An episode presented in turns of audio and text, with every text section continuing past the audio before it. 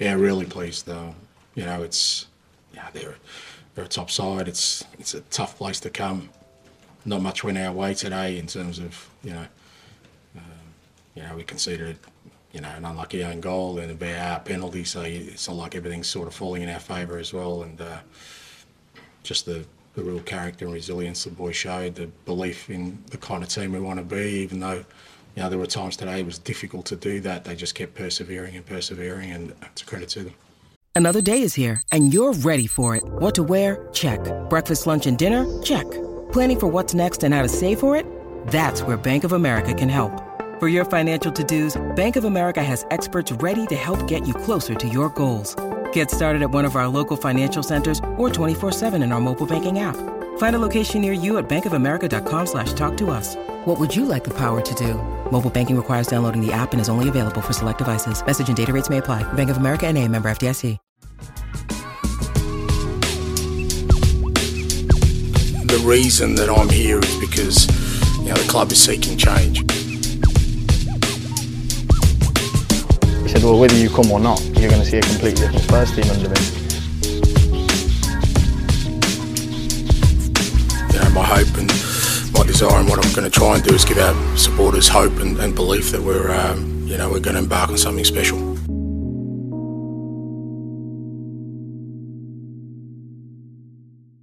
Welcome into the Tottenham Depot. I am your host, Andrew. You can follow me at A Stetka. You can follow us at Tottenham Depot. This is episode 144, and this is going to be a very, very packed episode. I am joined by Caroline. She is at CG Stefko. Kaz, how are you? You know, I'm finally, I think, coming down from the emotions of that North London Derby.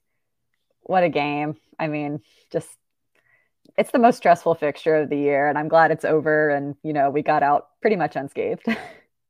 I said last week on the pod that I was like going to be a little bit more excited going into this one, but by the end of the week, no, exactly what you're talking about set in. The nervousness, the anxiousness, the sweaty palms, the feeling of disaster could strike at any moment. And disaster struck a couple times in this match, a 2-2 draw away at the Emirates. First point for Spurs at the Emirates since 2019, which was not a stat that shocked me and also did kind of shock me at the same time, all wrapped into one. So we're going to talk about this North London Derby. We've got a lot to get to in the podcast today. We're going to hope to be joined by Todd a little bit later on.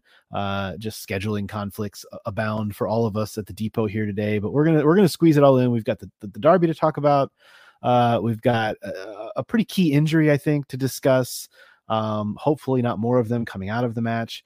Spurs did a fan forum earlier this week, which had some noteworthy events and news-making qualities to it. And then we are also a week away from the start of the Spurs women team taking on the WSL season, and we're going to preview that as well. A lot to talk about there as well. We've not talked a lot about the women in the past few weeks. We've been trying to get Caroline back and wrangling on the pod to give us the full on look at the women's team and the preview there. So that is coming as well. But Caroline, let's start with this North London Derby. As we mentioned, 2-2 and a match that I don't know, I come out of feeling okay about. I know we're not supposed to like rejoice in draws, but I feel like anytime Spurs go to the Emirates and get a point, there's got to be something to be taken from that positively, right? Well, yeah, it's kind of like the Brentford game on the first match day. I have a similar feeling of wishing we could have gotten all 3 points, but I think that's a good sign about where we're at already under Ange. You know, going into the season, we were kind of trying to keep our expectations low, and it seemed like it could be a difficult start to the season because of these fixtures that we had. And you know, like I just said, this one I feel like is the worst one we have all season, every season. So the fact that we got a point out of it, it's over, you know, we can move on with the rest of the season. And I do feel like the win was there for the taking. And if maybe we'd had a little bit more luck go our way today, that could have been a possibility. We're going to get into like the selection and substitution decisions later on, but I think we lost a little bit of momentum towards the end of the game. But overall, I feel pretty happy with the performance, just knowing that we had a lot of really young players starting today, players who this was their first North London Derby period. And I think they comported themselves really well, and we can be proud of them. Let's get into the selections right now. There was one change from last weekend's match against Sheffield United. Boy, had to really dig for that one.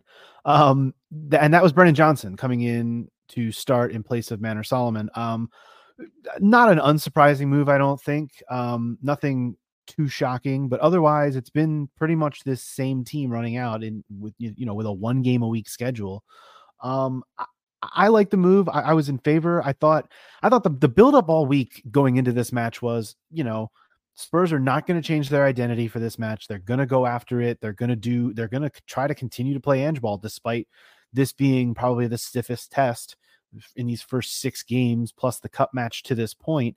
And I thought, honestly, when you look at the way that Spurs did play, the first 40 minutes, I think, were a real challenge. And I think Spurs got fairly thoroughly outplayed for those first 40 minutes. But from then on, you know, the final, I guess you could say 60, when you tack on 10 minutes at the end of a game, the final 60 minutes, I thought Spurs carried themselves extremely well. And I don't know, I was enthused by that.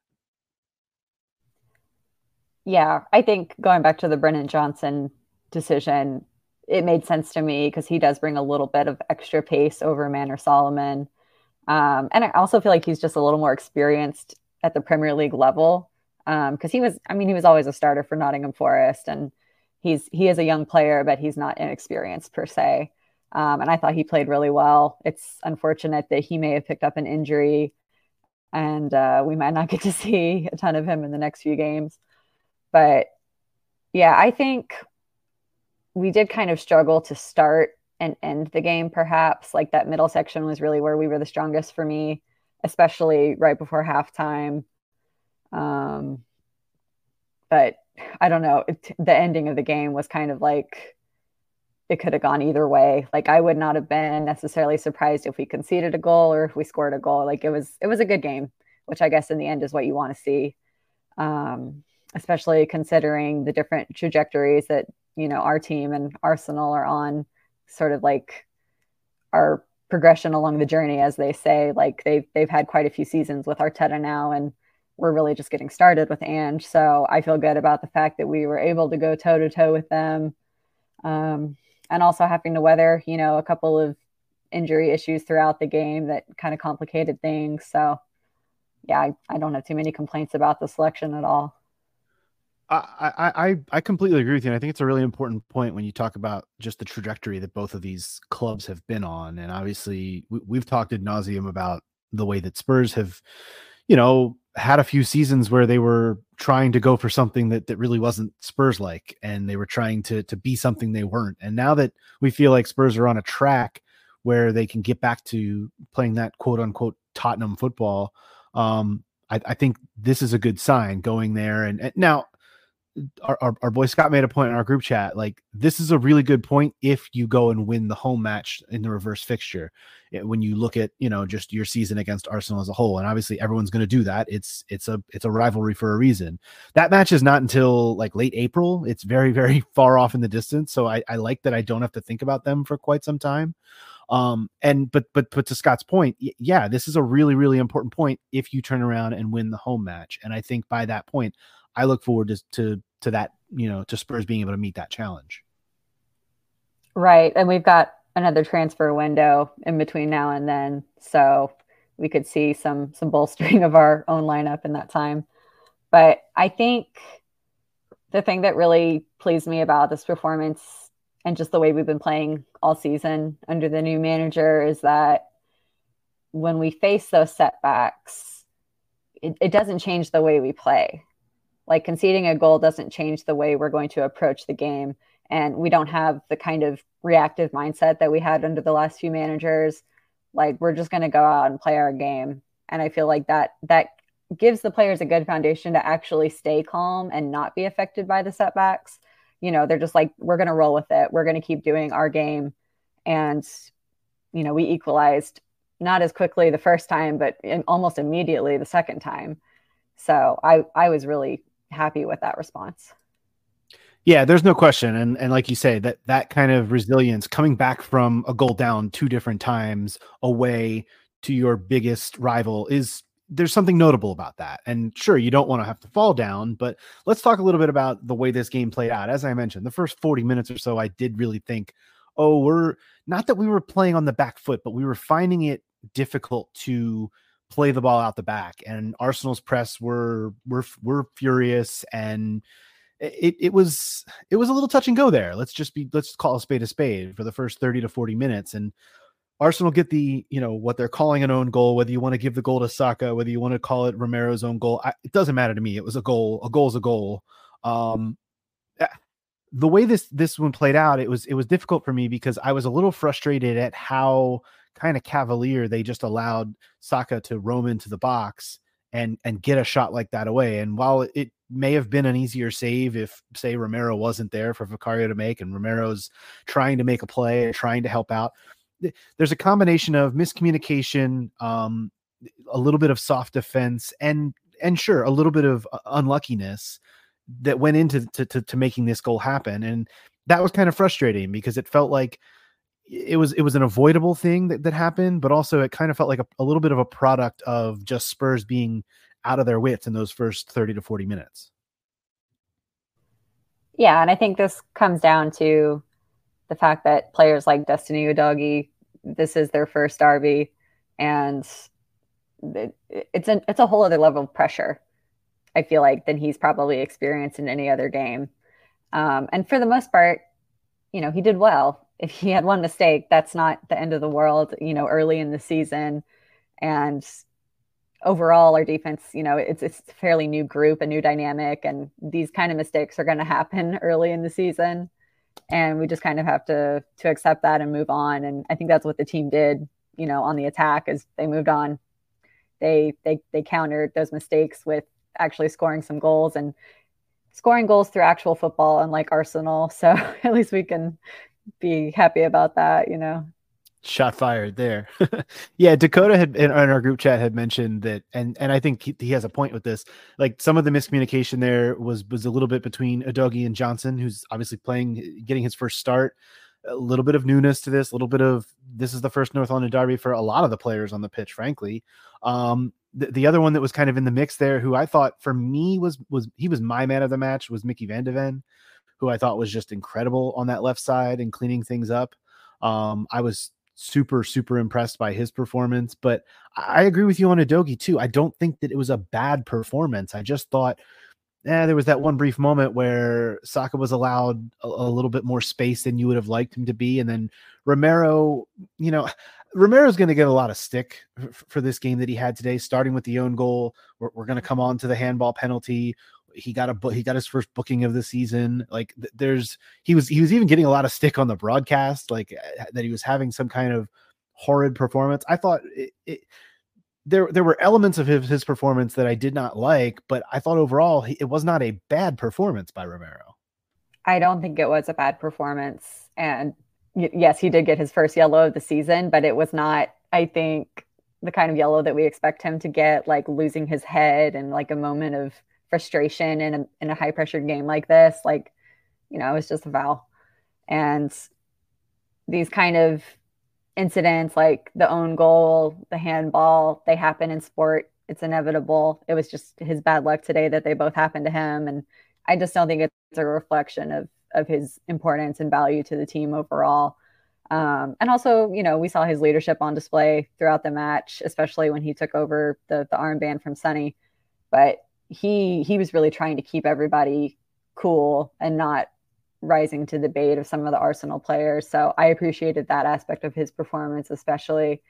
I do have to agree with you though on Mickey Van de Ven. Like, it's kind of incredible to me. He's one of the youngest players out there, one of the newest players on the team, and you would not know it from watching him. He is so composed and just very brave on the ball as well. I feel like that's kind of emblematic of the Ange Ball concept overall. So every time he's on the pitch, I just love watching him, and I'm so glad we were able to bring him in. And, I don't know how many other teams were looking at him, but we beat them out, and that's a good thing. he's impressed the hell out of me through the first six games or so. I mean, this is one of those signings that I think it will go unheralded as long as we allow it to go unheralded, just because he's playing center back. He's not up top scoring goals. He's not running down the wing. He's playing center back, and he's playing it so damn well and so solidly. And so it's almost like, I know you're not a big American football watcher, but it's almost like the offensive linemen in American football. Like, they only get talked about when they make a mistake. And that's a lot of times what we do with center backs as well. We only really talk about them when they make mistakes and you see the result of that. But he has just, not only has he not really made mistakes, he's risen above that level even, and just he's standing out as like just a I really wanted to take a second to point that out, because I think a lot of people know it, but not enough people talk about it to this point in the season.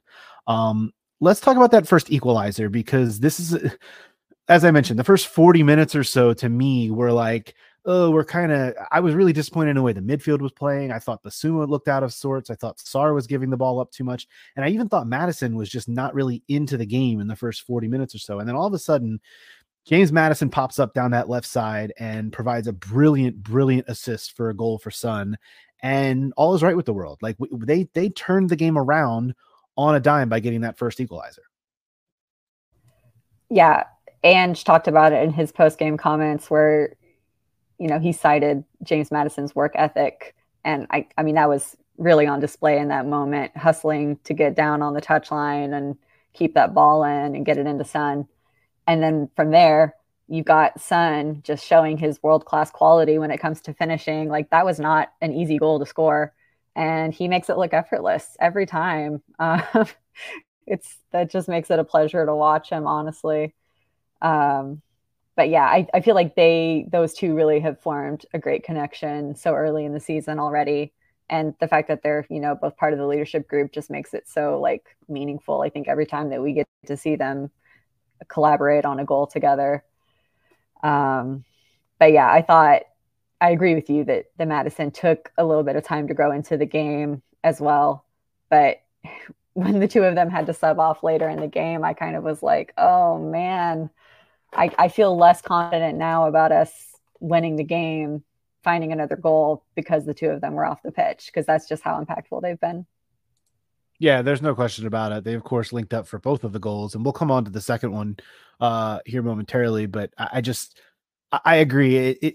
I'm having a hard time. We talked a lot about the depth on this team or the lack thereof, and like I'm having a hard time deciding like who would I. And this is like maybe this is partially just the morbidness of being a Spurs fan sometimes, but like my brain immediately goes to, if I had to lose one player to an injury, like would I rather it be Mickey Van de Ven or Christian Romero or Sonny or Maddison, because like I think any of those four players is a devastating blow for us right now. And again, that's just it's the morbidity of where my brain goes as a Spurs fan, because of the lack of depth right now. Well, I think that's because they're really the spine of the team, Yeah. And I think if any of those players were going to be out long term, we would have to be seriously concerned. And I think I listened to the pod the last few weeks when I wasn't able to come on. And I know y'all talked about the difference between having Sonny at the striker role and Richarlison. They're not interchangeable players. So it's not a thing where if Son gets injured, Richarlison just slots in and everything is fine. Like, it's a very different dynamic. So yeah, and Maddison, we don't really have a replacement for him, I don't think, in the senior team at the moment. We might have a player coming up through the academy who's, a future replacement, but he's not ready yet. So yeah, that's going to be a cause for concern if he is going to be out long-term. But before we move on to talk about the second half, you kind of built me a perfect little bridge to talk about the injury to Ivan Perisic, because what you say about interchangeable players and Son and Richarlison not being those interchangeable players. I think that not only were we not only were we a little less confident in our ability to score when Maddison and Son came off, part of that is because, Richarlison came on, but he didn't come on with Perisic, obviously, who obviously we learned earlier in the week suffered a knee injury, is going to be out for many, many months. And Perisic has been providing really, really great service down the wing for Richarlison. We saw it for his header last week. We've seen the two of them almost coming on as subs and providing something over the last handful of games. And that's a tough blow because I don't know. Like you say, Son and Richarlison are not interchangeable because they play that central forward role. And I've been doing this for a few weeks now. I've been hesitating to call it striker because I feel like striker indicates more target man. And Richarlison is just, he is more of a target man than Sonny. And he needs that service. And he's not getting it from, well, he hasn't been thus far from anyone other than Perisic. So it is going to be really interesting to see if Richarlison can adapt his game to, not that he can't play as a target man in this system, but you need a little bit more fluidity in my mind. You need a little bit more touch, which we have seen him struggle with. So I think that's going to be an interesting element. I think that unfortunately the Perisic injury sucks and there's no way around it. I know not a lot of people have like super warm, fuzzy feelings about Perisic. He's been here, you know, he came in under Conte and you know, he's a vet. He's a good veteran presence to have around, but he's not like a guy who's been with the club long-term that we've grown like strong feelings for, but this really does suck for him. He's an older player. I don't know how well he's going to come back from an injury like this. I think that Perisic's Spurs tenure to this point has been underrated and not overrated. I think he's been exactly kind of what you would expect, if not a little bit better from a player like him. So I'm kind of hurt by it all, but I'm afraid that it's going to hurt Richarlison more than anything at this point. Well, I think it just kind of illustrates the way that the depth that we have in our squad right now is not like for like replacements. It's like we have different dynamics we can bring in as substitutes. And that we saw that work perfectly in the last game against Sheffield United, where we really needed that kind of like set piece expertise from Perisic, the target man from Richarlison. It worked out really well. But, you know, we do have kind of a situation now where if we don't necessarily need a different kind of style substitution, but we just need like fresh legs, like the same kind of thing, but from a player who's not like working through a knock like we had with Maddison today, and apparently with Sonny coming into the game and said he wasn't 100%. You know, we needed something that was similar to those and we just didn't have it. So that was a little frustrating. And even with Brennan Johnson, you know, potentially picking up a hamstring injury and Manor Solomon coming on for him, like that was a different dynamic too. So that's why, to me, it kind of felt like at the end of the game, we were a little out of sorts. It was kind of unclear, like what we were trying to do. And we couldn't just continue on with what had been working previously in the game. So yeah, I think our depth is definitely something that's going to have to be looked at in January and make some tough decisions there. Yeah, there's no question about it. And obviously the Maddison injury scare as well. Like, we don't know what's going to come of that. He went down for a minute, carried on for a while, but was eventually subbed off. And when you bring in, and I'm not going to sit here and slight Pierre Hojbjerg because I thought he played okay when he came on, but he's not James Maddison in attacking sense. He only does that with Denmark for some reason. He turns into like, you know, vintage Christian Eriksen with Denmark, but he doesn't do it for the club team. And I'm not slighting him. They play different than we do. It's not what he's asked to do. But you're right. There's different subs that are have to be made, and you get like, it's just a slightly different style depending on who's out there and a different way that you have to play.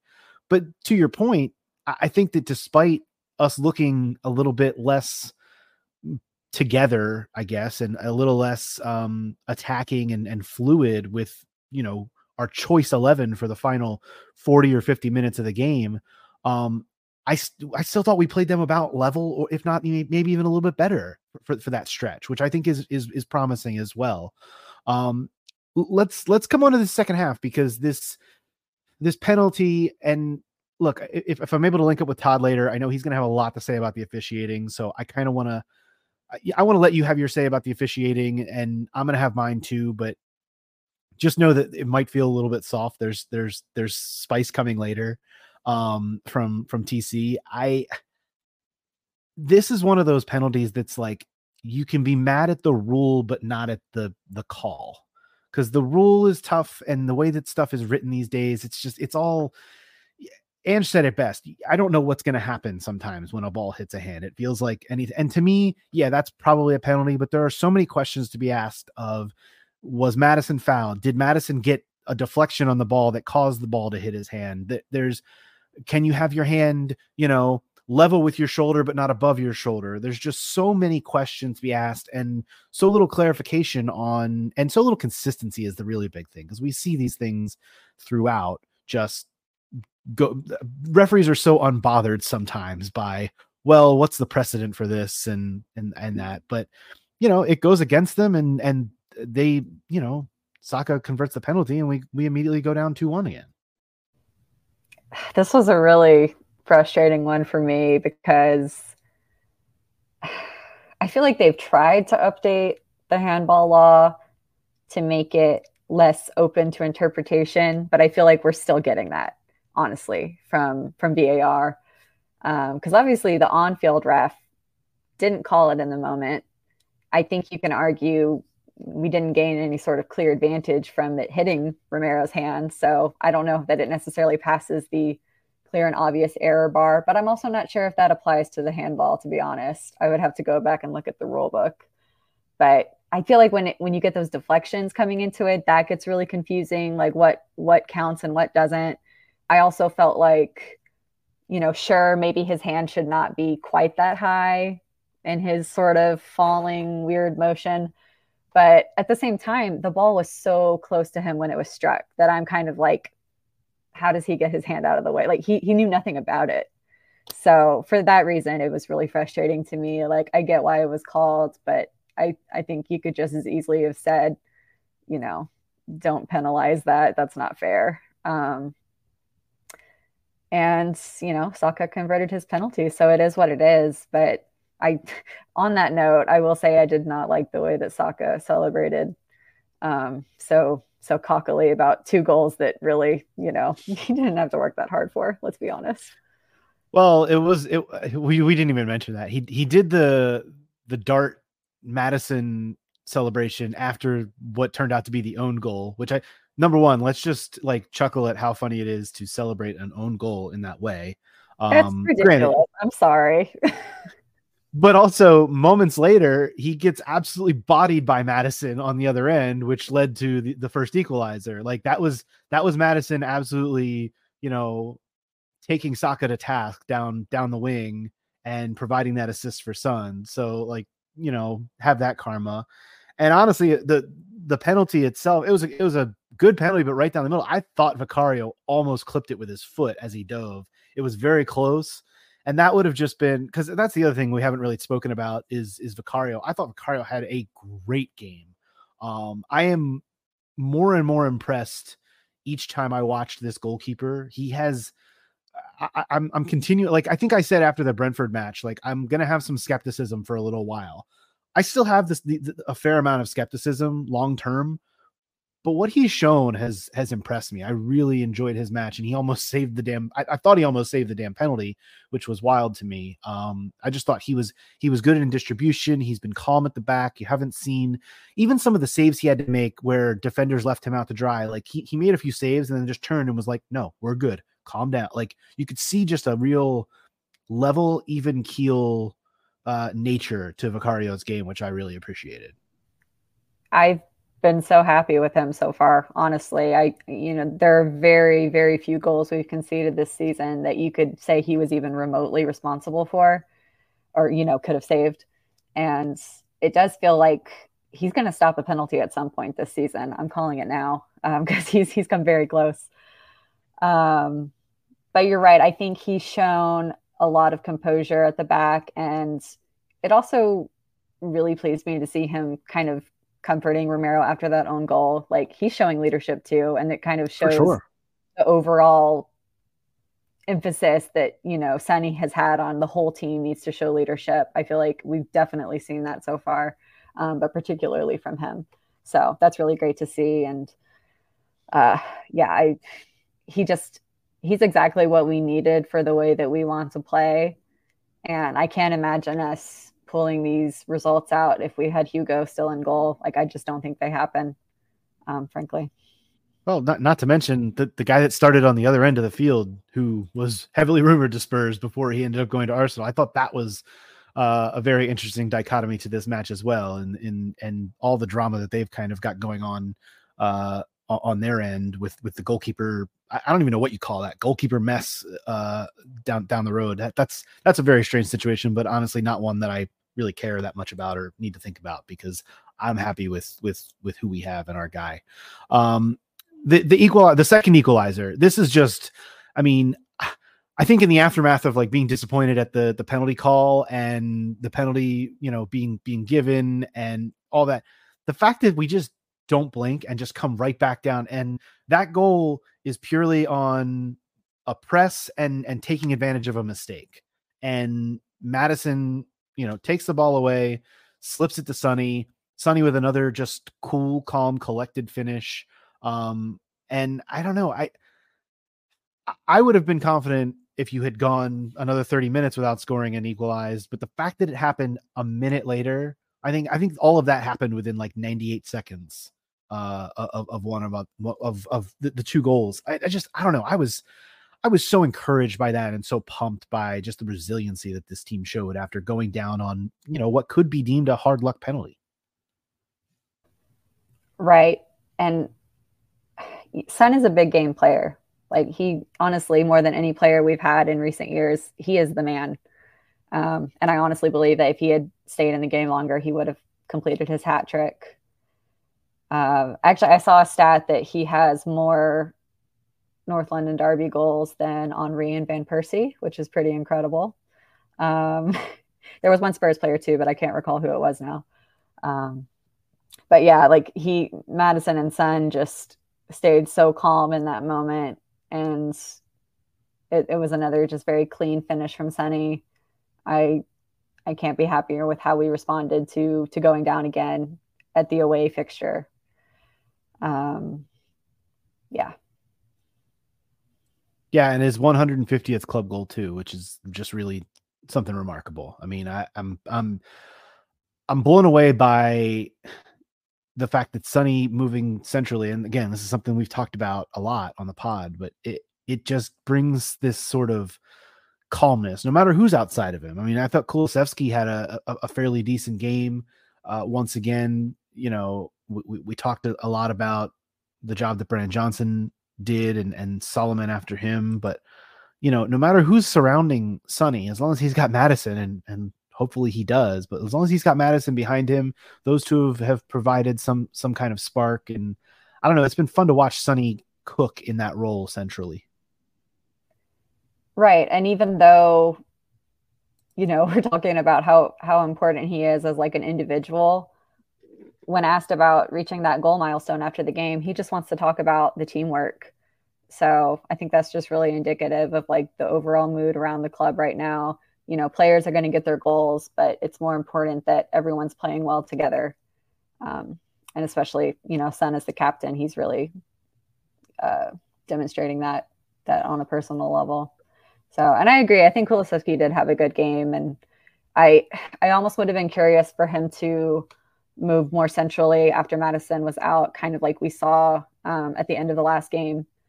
But that's kind of where it comes down to our depth options. Like, we didn't really have anyone to move forward into that right winger role to replace him, unless I guess we could have had Royale come in and Porro shift up, but. You know, I think Kulusevski, he's going to play a big role this season. He's had kind of a slow burner start, but he's really starting to reach some form now. The only other thing about the subs that I found interesting is, you know, you had both of your midfielders, Sarr and Bissouma, on bookings in this match and kind of looking some kind of way at certain points, and no sniff from Oliver Skipp at all, which I found a little bit interesting. You know, Hojbjerg did come into the match, but for Maddison, but I don't know that was, there was a lot of confidence, I think, shown in Ange Postecoglou for the players that were on bookings, to, you know, keep their head. Udogi obviously picked one up, as you mentioned, really early, like 15 minutes in. And I thought he was really sound the rest of the match after picking up his booking, and the other two midfielders needed to be as well. And then Romero's came fairly late in the match. But the only other real incident from this match I think that needs to be discussed was the Edward Nketiah yellow card for the tackle on Vicario, which I thought in the moment I was like, oh my God, that, like, what a gift. Like they just had a player sent off, and I was a little surprised that only came out yellow. That for me was a really, really brutal tackle diving into the leg of a goalkeeper in his own box.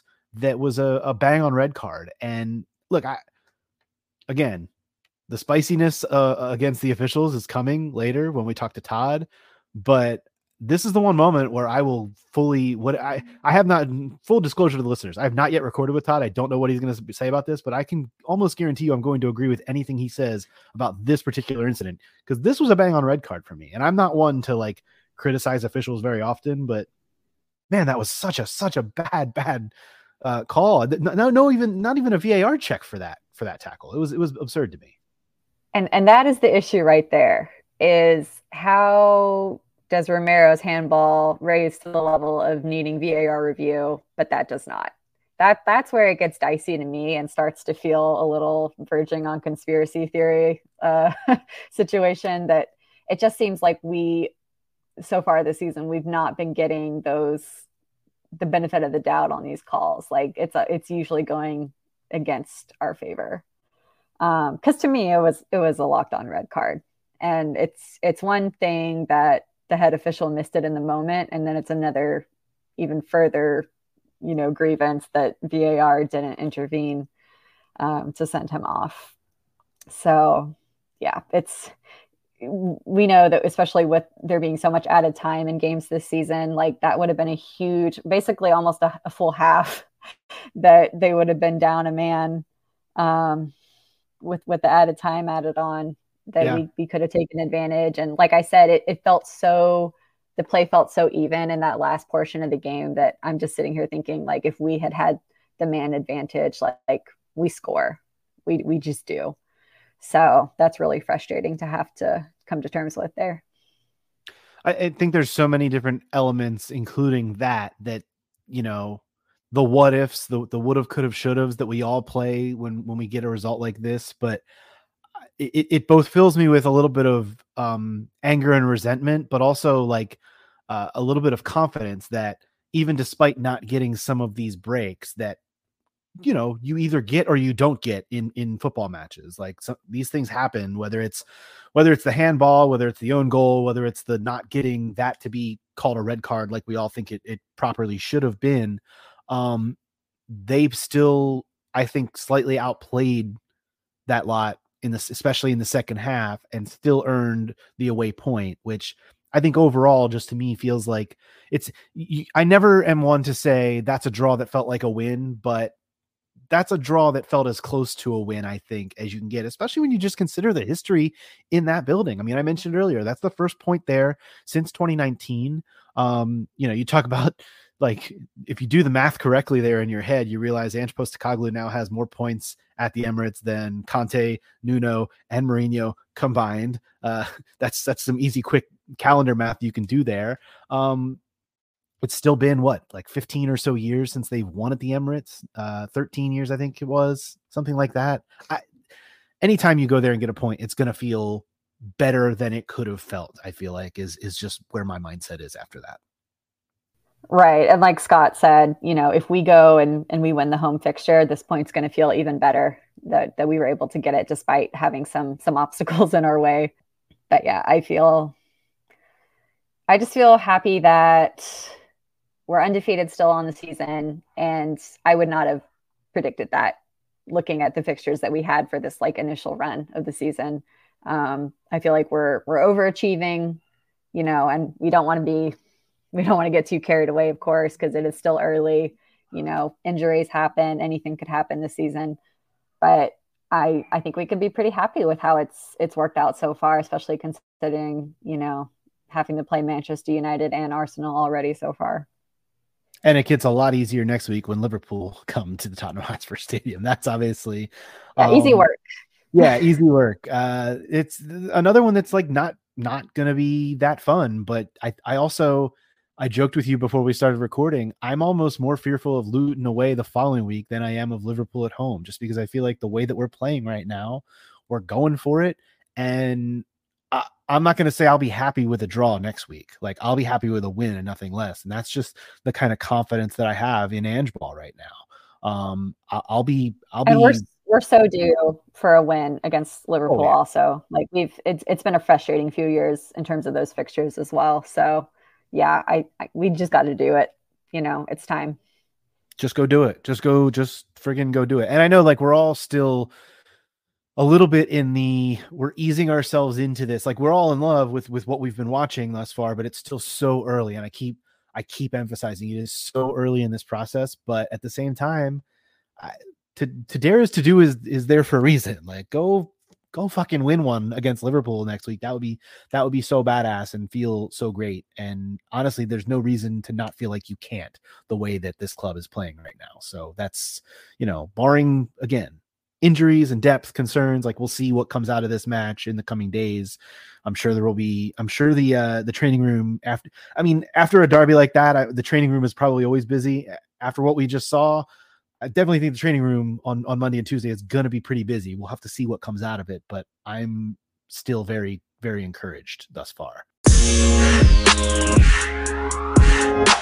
Yeah, we had a really young team out there today. I mean, even guys like Vic, that's his first derby, but, you know, Destiny, Mickey Van de Ven, Pape Sarr, Brennan, all in the early 20s, Pyro, even Kulusevski's only 23. So it was a young team, but just super proud of the experienced guys we did have in there. Romero, outstanding. Bissouma has been brilliant all year, and Maddison and Sonny was just, you know, on a different level in terms of not his goals, just his goals, because his goals are outstanding, but his work rate and his work ethic today was phenomenal. Okay, Andrew back here. I teased this earlier in the pod when I was speaking with Caroline earlier in the day. I now have Todd with me. He is at @TC_Kasho. Todd, wanted to make sure we could get your thoughts on the North London Derby on the record and on the pod, and let you have your say. I don't know where I kind of want to turn this over to you, man, because Caroline and I have talked about this already. I know that there's some officiating stuff you want to get off your chest. I don't know if you want to start there or if you want to talk about the game first. I'm going to leave this up to you, my friend. Oh, you talking about the North London robbery? Yeah, we can have that conversation if you really want to. You're talking about a dodgy deflected goal and a VAR penalty, as Ange called it. Yeah, we can talk about that if you want. What I want to talk about, Andrew, is it's a good fucking day when you get a point away at the Emirates. That's all I'm saying. Yeah, there's no question about that. There is no question about that. Like I said, man, where do you want to start with this? Because we can go right into the officiating stuff, or you can just give me, like, your thoughts on Caroline and I talked a lot about, you know, that feeling of this is a really, I think, important victory, as long as you kind of cap it off with, you know, by beating them at home in the return fixture. But that's not even until April, so it's not even something I want to think about. But, like, this is a good result. I think anytime you go on, you know, on the road to that lot and get a point, it's got to be somewhat of a decent result, especially when you had to come back twice in order to do it after falling down. I think that showed some kind of resiliency, right? Well, 100%. I want to cut this up into three parts. The first thing I want to do is I want to cut it up into the team selection. I mean, when you bring in Brennan Johnson, I think is a major statement. Obviously, he got hurt, and we ended up having to go to Manor Solomon. But I think that said a lot about what Ange is looking to do with this team going forward. Brennan Johnson, for the time that he was on the pitch, I thought actually exerted himself fairly well.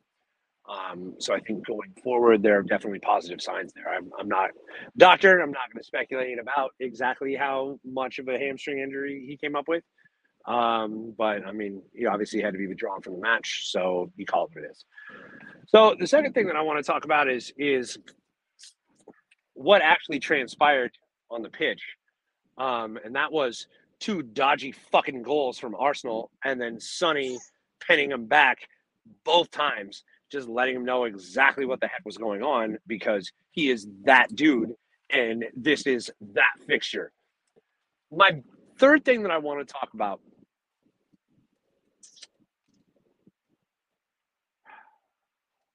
is Paul Merson, because fuck that guy. And I want to say specifically that that guy puts the pause for dramatic effect really got me, man. It really got me. Yeah, as for you. I just want to say I hope that you have multiple clown noses, because I'm not sure that one will suffice for how much of an absolute sideshow you made yourself in the lead up to this match. Well, I definitely promised this the fire. I didn't know if it was going to be going after Paul Merson or the officials. No, that was for you. But I mean, but listen, you wanted to, you were setting me up to talk about the officials, and that's fine. I spoke extremely disparagingly of the officiating in this match, but mostly because it was shit. So I mean, so let's break this down. Let's break this down into a few different things here. Sure. The handball. Let's start there. Okay. Because I think that's the most prominent thing that to talk about from these decisions. My biggest issue with the handball is that everybody and their mom looked at that and went, well, that's a natural body position. Yeah, it hit his hand, but like it wasn't deliberate. It wasn't in an attempt to stop a goal. It was simply him trying to get low and his hand being in that position. If you played defender for 1 second, you understand that sometimes when you're trying to do something with your lower half, your upper half gets put in an unpleasant position. And that's exactly what happened there. The reason why I know that that was some shit is because you listen to the broadcast and you got Graham Lasso, first and foremost, a Chelsea honk, doesn't want anything good to happen to us, which we know, and that's fine. Saying, nah, that's a natural body position. I don't really see anything in it. And then you had the play-by-play play-by-play guy goes, well, it looks like the check's complete. That's what we're hearing. Oh, wait a second. The referee's running over to the monitor. It looks like this is anything but check complete. You heard that shit happen on the broadcast. These are narrative-affirming decisions that are simply made by a video-affirming referee. That is a waste of my fucking time. And it blows my mind that everybody's looking at this situation and just going, I mean, that's just kind of how it goes. It all comes out in the wash. This happens to every team. Get the fuck out of here. No, it doesn't. Not like this, Andrew. Not like this. You and I are just going to have to obviously agree to disagree a little bit on this kind of stuff. Let's talk a little bit more about that. Right. So I had an issue with the handball. I had an issue with the Sarr penalty followed by the Sarr yellow followed by the Bissouma yellow, which I thought was bullshit. I had an issue with the fact that Ben White didn't even get a fucking yellow called for mauling old buddy. I had an issue with the fact that freaking Fast Eddie Nketiah can just double leg our keeper in the middle of the box, and it's maybe a yellow. I feel bad, so I'm going to have to show a yellow. Absolute, utter horseshit. You, in the chat, Andrew, were in the process of defending the officiating when that fucking nonsense happened. So and you were going to try to... Dude, I was so mad at that point in time that I was just... I just could not hear any more both sides in this from you on this referee talk because it's bullshit. You're giving a real... like a real view into our group chat from this morning, which was a little bit, I'm not, look, man, it's all love. We definitely got a little spicy. Everybody got a little spicy. It was basically Dakota and I telling you that like, no, I mean, that, by the rule that's, and look, here's what I said earlier. And sorry for the listeners for repeating myself, but like the handball thing, it's frustrating. Don't get me wrong. But like, there's no consistency throughout the league with this stuff. And that's the reason I feel like I don't have any control over it. That's where I'm at. What I will say is, and you will hear this if you listen back, because Caroline and I did discuss it, the Nketiah tackle on Vicario is a red card every single day. And it was every day. And it's extremely frustrating because at that point, you've got at least 20, and with 10 stoppage minutes, 30 minutes of playing a man up there where I think Spurs have a great chance to go on and win that game. And trust me, it's an inexcusable misfire. Don't get me wrong. We did not really talk about but it's an excusable misfire that happens every fucking week in the Spurs. No. I'm sorry, Todd. Inexcusable misfire. It's an inexcusable misfire. That happens every week. So when does it go from inexcusable misfire to, oh, this is exactly what the deck is stacked against us to look like week in and week out, and we just accept that. the thing that I get frustrated about, Andrew, is not that it's happening. It's that people act like it doesn't happen. And that's fuckery. I mean, look, man, John Moss, come on the podcast. PGMOL, like answer my emails. Like I'm saying it right now. I like, mean, this is I would love to ask these kinds of questions. You say it in jest. You say it in jest. No, I'm not saying that in jest. I would love to be able to ask somebody these questions. Sure, I'd love to get John Moss on the fucking podcast too, Andrew. But I mean, I'm over here saying like we're having a conversation about this like it isn't a thing, or like it's only a thing because I say it's a thing, or like, oh, Todd's putting on his tinfoil hat to have a conversation about the nonsense from the referees. Dude, it's every fucking week, Andrew. It's every week. Every single week we have the same question. We can go all the way back to Brentford in the first match of the season this year, which we had a conversation last week, and it wasn't a fucking penalty. I mean, what the fuck are we talking about? Dude, it is absolute nonsense to say that there isn't a legitimate bias in this instance, because whenever it comes down to a VAR decision, invariably it is a narrative affirming decision that comes out. And I'm going to say it over and over again on this pod. It's NAR as far as I'm concerned. Narrative affirming referee. That's what we get every time it goes to the video assistant. Absolute fuckery. I can completely get behind what you're saying about referees are shit, and it's every week that this stuff happens. And I can't quite get to where you are with the narrative affirming stuff. And I respect your opinion on it, but because I see it happen all throughout the league to other teams too. It's not just one team it's happening to. Oh, right, yes. Right. But every week. Yes, every week I see. Every week it happens to the same team over and over and over again. Or every week it's spread throughout the league. Some random fuckery happens, yet it happens to Spurs every week. Because I'm not saying that random fuckery doesn't happen throughout the week, because it does. It's just it happens to us every week. Well, I feel you, man. I'm. But I mean, you say that almost as like the I don't have control over this stuff. You're acting like I have control. No, but I'm not acting like you have control. I'm acting like you're blowing me off because I'm not blowing you off.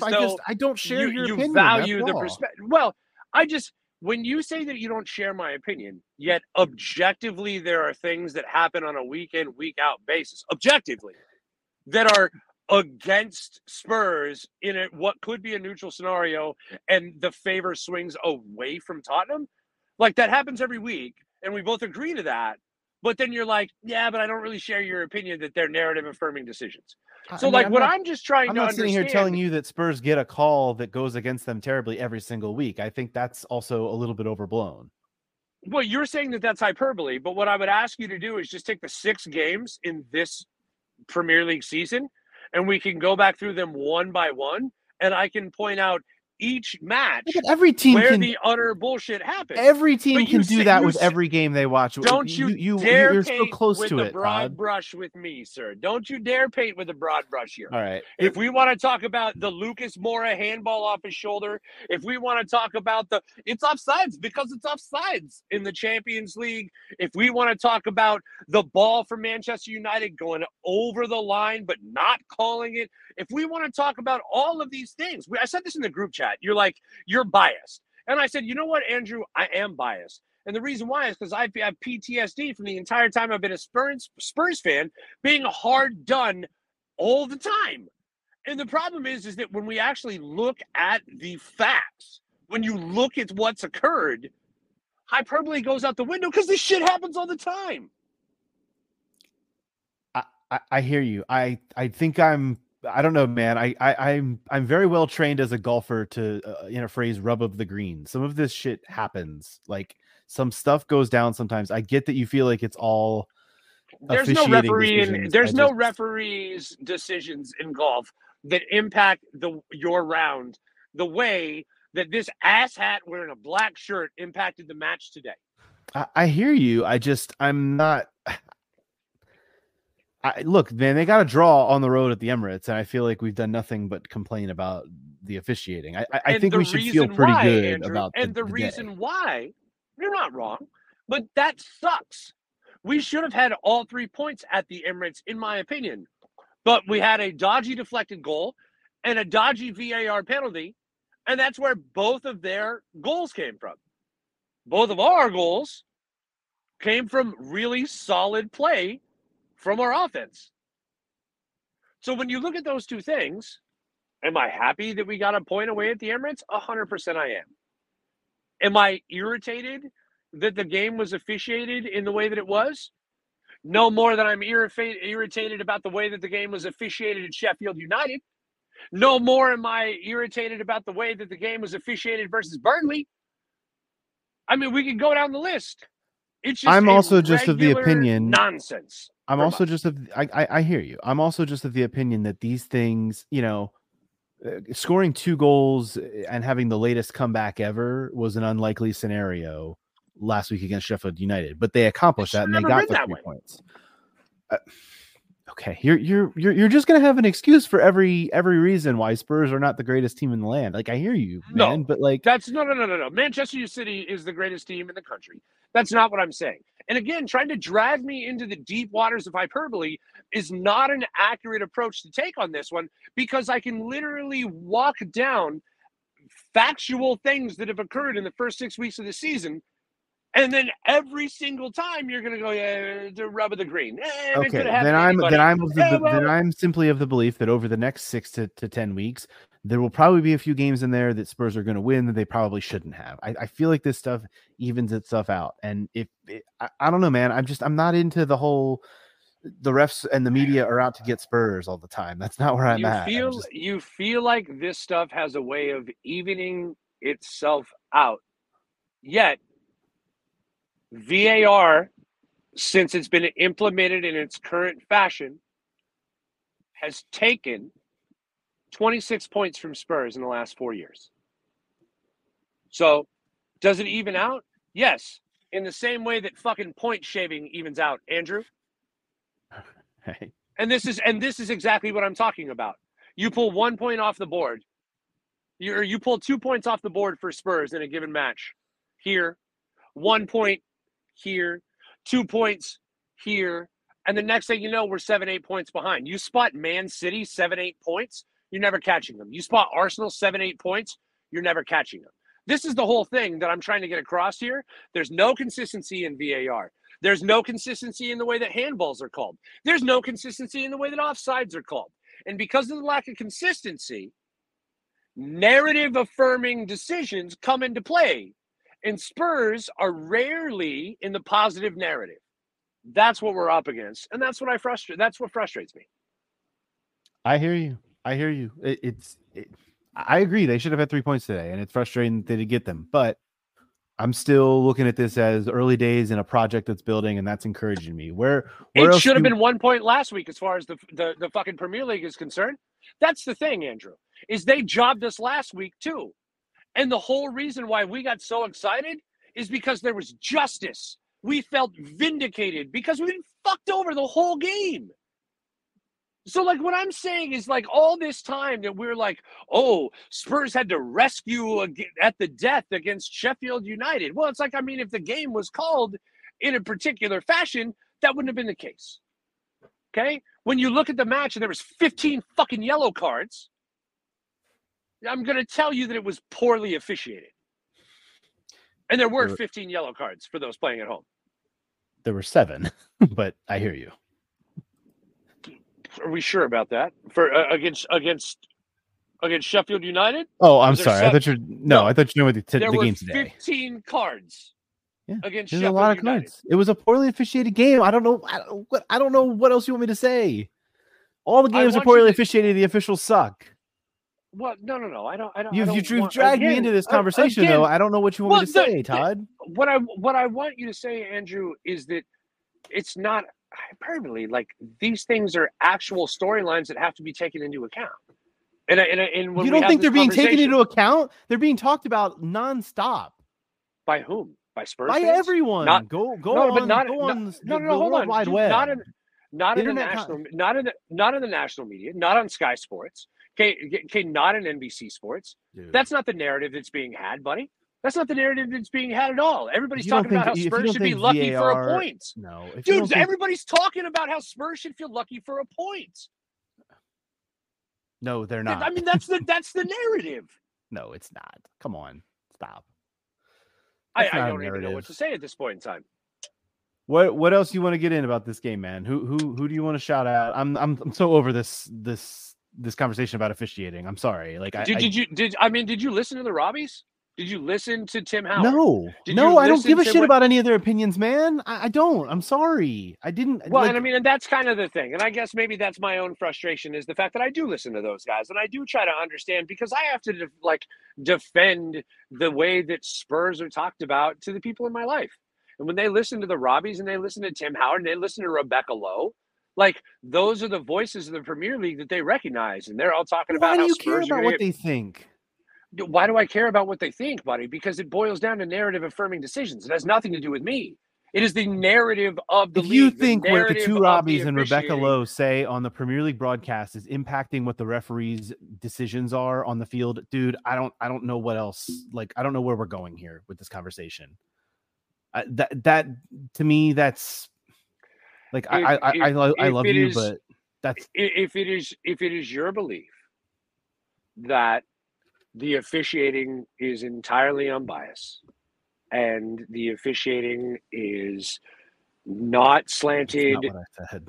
No, hear me out. It is not slanted away from Spurs, and it's something where everybody gets the rub of the green, and eventually it'll work itself out along the way. I would implore you to take a look at the times of the match where these suspect referee calls happen, because timing is everything. And when you suck the air out of a match through a BS call here or there, it changes the flow of the football game. Anyway, if we actually want to talk about the good things that happened here, we can talk about Sonny. And we can talk about the fact that Sonny might be one of the most clutch performers in the history of wearing a Spurs shirt. I don't think there's any doubt about that. I don't think there's any doubt. He's been great. He's 150 goals, and he's been outstanding. Caroline and I kind of talked about the way that that the attack dipped a little bit when Maddison and Sonny came off, and and this is not a dig at Hojbjerg and Richarlison, but the chemistry that those two have developed has really given this team a spark in the middle, and it's undeniable how good they've been together, and obviously 2 assists for Maddison, 2 goals for Son. They're cooking, and it's really fun to watch.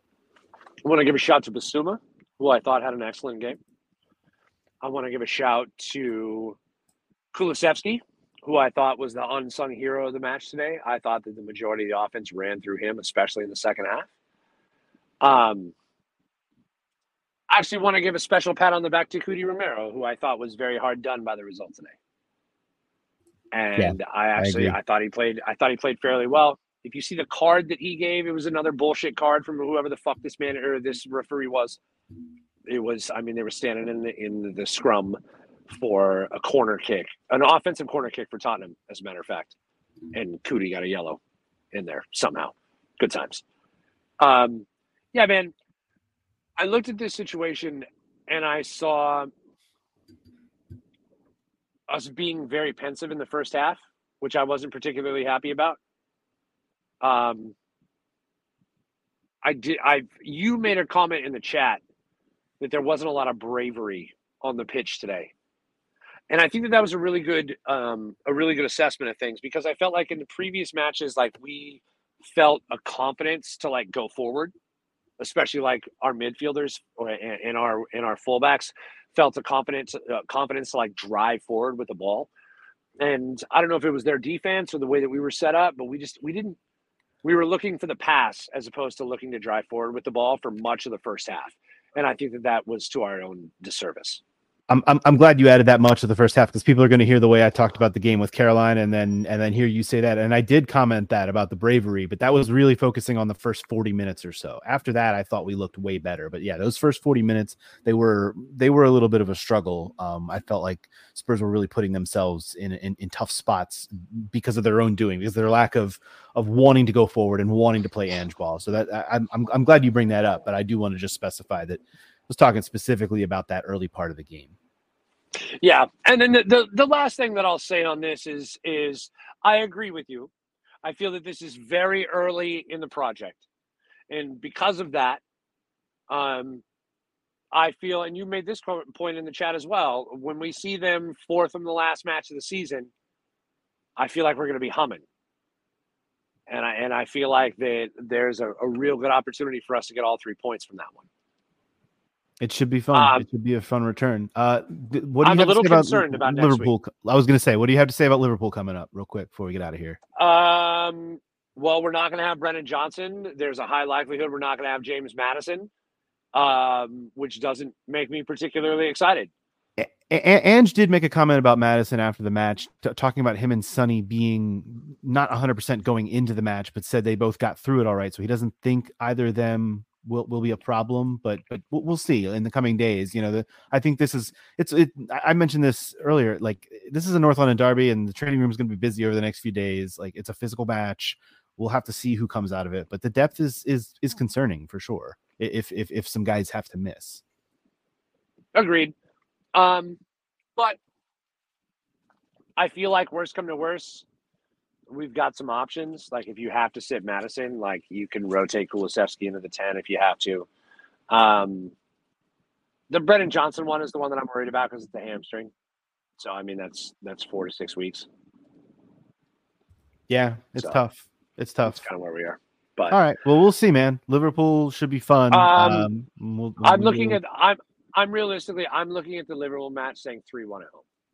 Let's go. I'm ready for it. Let's do it. All right. For you guys listening on the podcast, we're going back to Caroline and I from earlier in the day. Just like I said, pulling the curtain completely and totally back for you all. So here's another clip of Ange and back to a conversation with Caroline and I. And please listen to it because it's very, very good.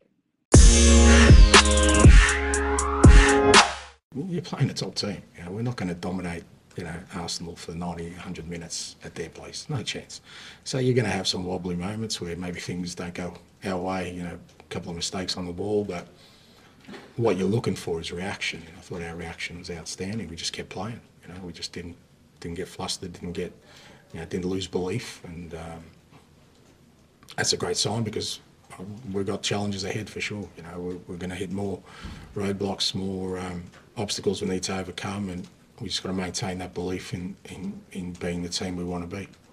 Let's talk about this fan forum a little bit before we look ahead to the women's season and what they've got coming down the road.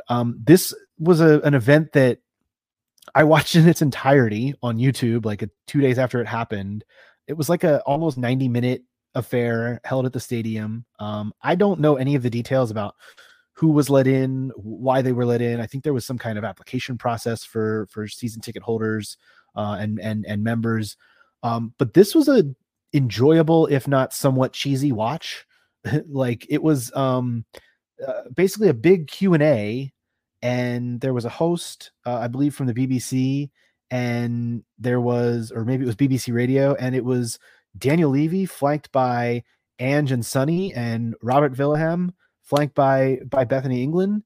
And this was a fun event to watch. And I've got a few like notes written down that I want to, you know, discuss from this, but what was your overall impression of this kind of event? I kind of want to see something like this, you know, at least once a year, maybe if not twice a year.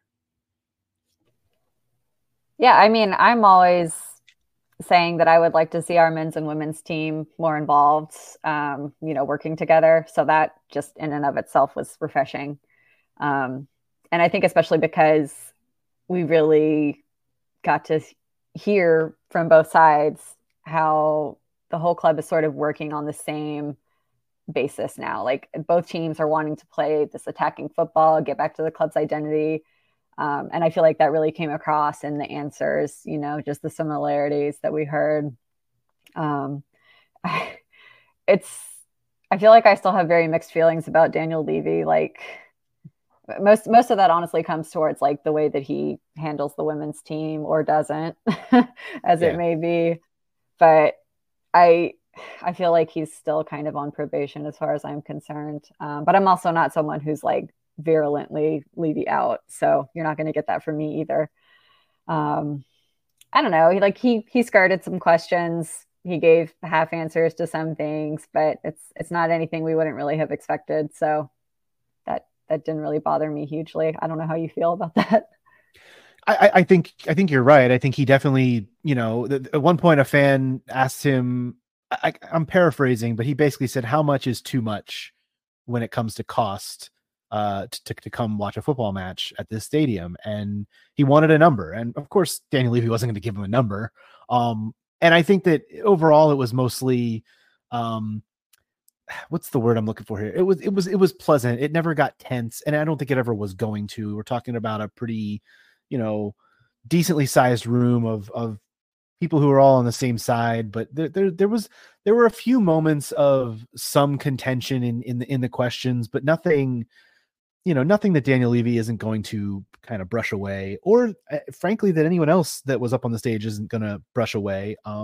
I thought that, you know, the most brushed away question were another one about ticket prices and, you know, justifying raising some ticket prices, you know, where Levy pretty much just said costs are up for everyone. And that is not an answer you want to hear from a guy who is in his position. That's not an answer that anyone's going to want to hear. And it's, even though it's not something that affects you or I talking here on this podcast directly, because we're not, you know, I may be able to get over to a game later this year. I don't know if you have any plans to maybe try to get over to a game, but like, it doesn't have the everyday impact on us Americans as it does people living over there, going to the games, traveling to away games, doing all of the, you know, the things. It's just very much a PR laden answer that no one wants to listen to. There were other questions that Levy was asked where I was actually somewhat impressed by the way he answered them. He was, you know, he was asked about Ange and hiring Ange, and did as much without admitting fault than I think Daniel Levy would, in talking about how the previous couple of managers, you know, they were trying something different. And I think he, in so many words as Daniel Levy would ever offer, he admitted that was not what they should have done. And that he's glad he talked about having our Tottenham back now that they have a different type of manager in place. And I think that was an important moment that came from this. I thought that was kind of cool to hear about. The only other thing I think that stood out from a Daniel Levy perspective in this whole thing for me was him talking about the stadium naming rights. And it seems like they're being very, very selective and almost picky when it comes to finding the right partner for that. If that comes to fruition, if that is something, obviously that could be a big, big revenue stream for the club and something that they could take advantage of. But at the same time, I think having the name of the actual football club on the stadium is also kind of important. You know, I've seen from a lot of people in my life, and this is specific to almost to the NFL deal, because a lot of the NFL games are being played at the stadium. In fact, not something we talked about on pod, but like a week and a half, 2 weeks ago, they announced an extension of the deal with the NFL.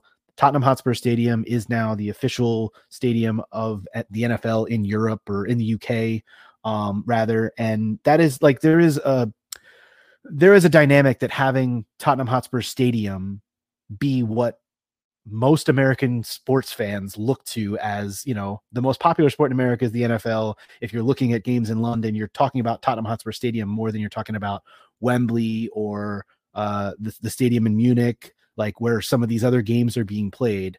Having the club's name on that stadium, I think there is some importance to that. But that's just a whole interesting discussion that I think can be, you know, it's another one of those cans that's being kicked down the road almost when it comes to naming rights for the stadium. But nothing else really stood out to me from a Levy standpoint during this whole thing, other than those couple of bullet points. Yeah. And, you know, I'm fine with them being selective and taking their time with the naming rights, because I don't want us ending up with like a cryptocurrency firm that goes bankrupt in 2 years. So it's not an issue to me, honestly. But you're right. I think he did, to be fair to him, he took a little bit of responsibility for how, you know, the disappointing last few seasons had gone. And as much as he was ever going to admit fault, he did say, you know, he made the wrong decisions with, in terms of like managerial hires, trying to like have that win now strategy and kind of going against the grain of, you know, what the club is supposed to be. So I appreciated that. When I saw the quote, you know, before watching the whole forum, I saw the quote about him saying, we've got our Tottenham back. And I was like, that can't be a real quote. Like that is That is like pure PR speak. And I mean, it still is that he said it. Like, clearly it was like a sort of answer he had thought of beforehand, but I don't know. But when you learn about the context of it surrounding, hey, I kind like he didn't say this, but I think he was trying to imply without actually saying, hey, I kind of fucked up in the last two managerial hires, and now we've made this. He knows he's veered in a different direction than he did with, you know, Conte and Mourinho, and the fact that he's going to say that, and that's his recognition of, hey, yeah, we're doing something different now, and like it's almost like a tip of the cap of, yep, we're back to where we were, or trying to get back to where we were before those two guys. I think that is somewhat notable.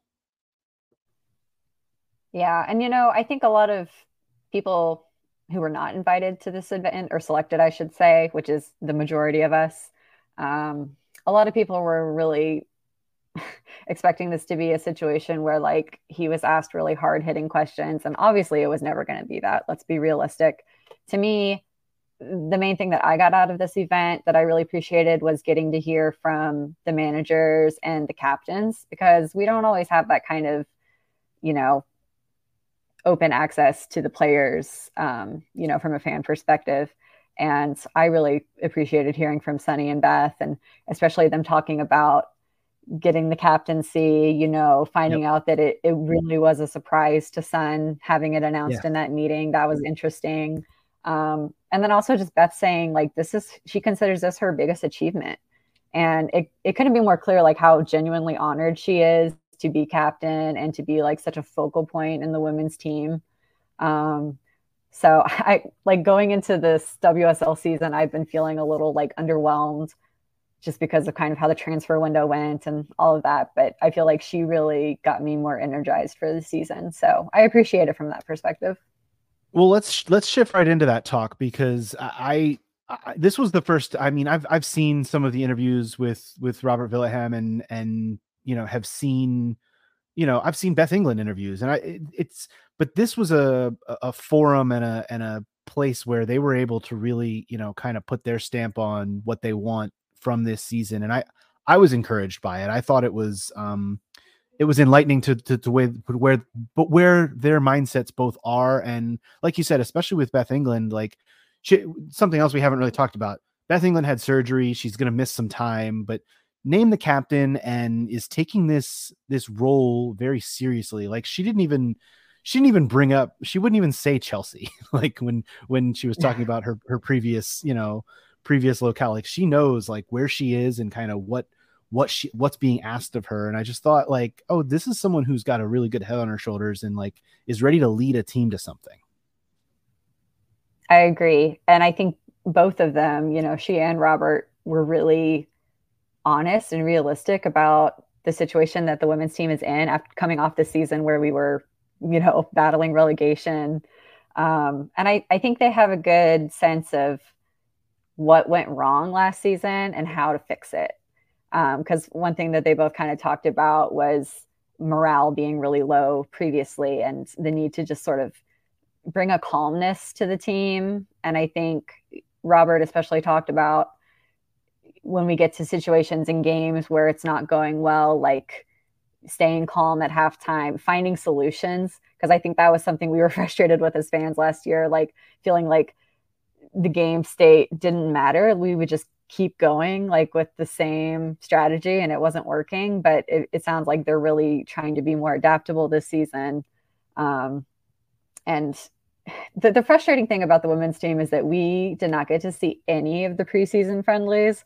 So we honestly have no idea what this team looks like right now, with some new players coming in. We have no clue. But what we can kind of glean from the score lines from these friendlies is that it seems like the defense at least is getting sorted out, which is reassuring. The question is still going to be, can we score goals? And that's obviously a huge question with Beth being out for the start of the season. You know, players are going to have to step up. So it's going to be interesting to see who those players are.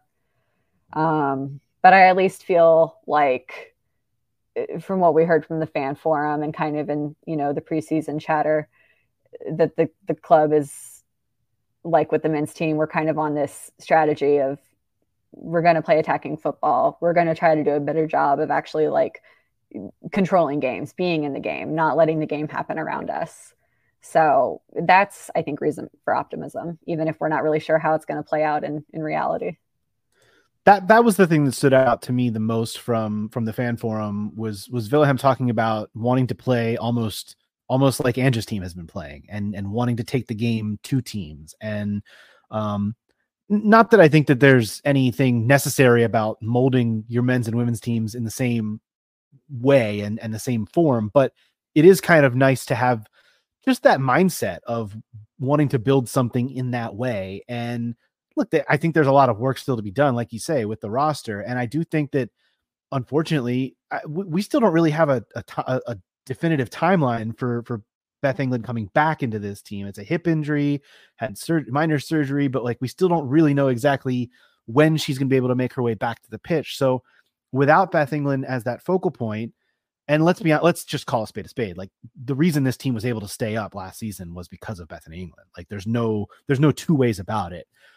Without her as the focal point in this attack, that makes the whole goal scoring thing that you talk about a big mystery. And the when is she going to be able to come back type of thing is like, okay, well, hopefully fairly soon, but we know she's going to miss some time and miss some games. The games start next week. Like we know that that's going to happen. What's it going to look like until then? And is she going to be able to come right back in and just hit the ground running with a lot of new pieces around her? Right. And this is where I think we kind of see some contrast with how the club approaches the two different teams, because with the men's team, I don't think you can argue like, we did strengthen in the transfer window and got in some key targets, you know, players who he really wanted and who fit the system. On the women's side, I don't feel confident saying that that's exactly true. You know, we've got a gaping hole on the left side of the defense, which was not addressed, and that worries me hugely. But also, you know, with Beth going out, we've brought in a player, Martha Thomas, who we signed from Manchester United, and I don't want to disrespect her because it's not that she's not a good player, but she's not Beth England, and we just don't. I feel like we've not been as ambitious as some of the teams around us, and that's what concerns me the most. You know, we see teams like Aston Villa they're going to be, you know, legitimate contenders this season, I think, with the business that they've done.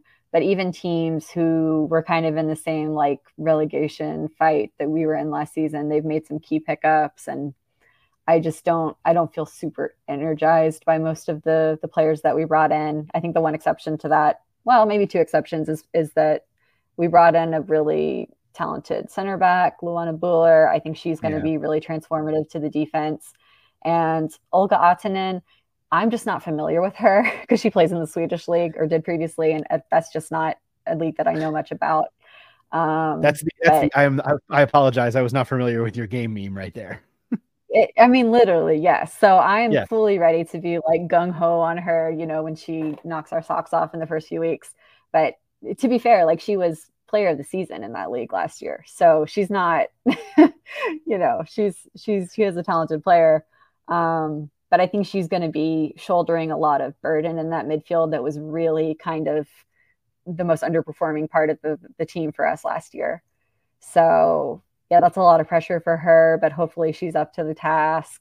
And she has been named one of the new captains. I don't think we talked about that yet.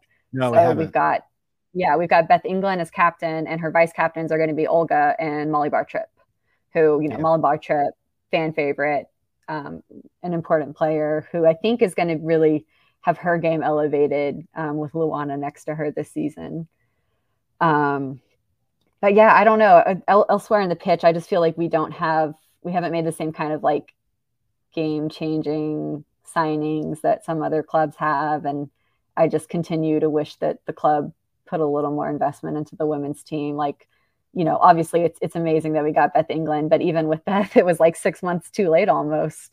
So just for us to be a little more proactive with signings when it comes to the women's team and not so reactive would be great. Yeah, there's no question. And honestly, negative. I feel like that was very negative. Sorry. No, I think you have a very practical view of this. I'm not going to say I'm much more hopeful. I mean, I don't think that this is going to be a team this season that fights relegation the way that it did last season. But I still I don't think it's very mid-table, right? Yes, it's still very mid-table, and it's still very. There's still a lot of. Let's just face it, better teams in the WSL at this point than Spurs are, you know, and they're gonna see one right off the bat in Chelsea at Stamford Bridge next weekend. And Chelsea is a team that obviously is gonna compete for the WSL, if not be favored to win the WSL. So that's gonna be a challenge right off the bat, and you know, Son's Beth England, as we said. I hate to turn Beth England into like it's like people used to talk about Harry Kane on the men's side, like, but she really is like the straw that stirs the drink for this club. And that's what makes it tough, not having her for the first X amount of games. Who knows at this point? That's the other hard part, is the lack of information that we have in terms of like just somewhat of a I get it's an injury, and you know, there's rehab to be done, and there was a surgery, but you would like to have some kind of maybe idea, like, is it going to be the end of October? Are we talking into middle of November here? Are we talking first half of the season? I don't know. This is a recurring theme on the women's side, is the problem is the lack of communication. So, you know, we don't know when Beth's coming back. We have players who didn't feature in preseason that we have no idea if they're injured or not. Like Amy Turner is the main one, didn't get any minutes at all. And she was a starter in I think like every game basically last season. Yeah. So kind of would be nice to know what's going on there. But yeah, Chelsea's going to be a difficult task. What is your predicted finish for Spurs this season in the table? Of course, 12 teams in WSL, where it was 11th last year, barely hanging on. Where do you have them this season? I'm saying 6th place. I'm trying to be less blindly optimistic than I usually am. I've been hurt before by this team. And you know, I think we're better than 6 teams, but I think there are 5 teams that are going to be a lot better than us, frankly. And like I said, you know, calling out Aston Villa for their really strong transfer window, I think they learned some lessons that we should have learned from when we had that really great finish 2 seasons ago and really could have kicked on from there and did not take advantage. I feel like they're going to be really in that sort of contention for those Champions League qualification spots. Yeah, I think 6 is really going to be kind of the ceiling realistically. And I think that kind of, I mean, if we go back a year ago, it was a little earlier than this time because the World Cup pushes back the start of this season a little bit. But if we go back to kind of what we talked about before last season, I think we all were hopeful this could be a best of the rest type of team. And I think that's kind of where we are a year later. Like, hopefully this can be at the top of that of the second tier of teams in the WSL. Of course, last year turned into a relegation battle, which meant it felt like a disappointing season in many aspects, but also a relief that they were able to stay up.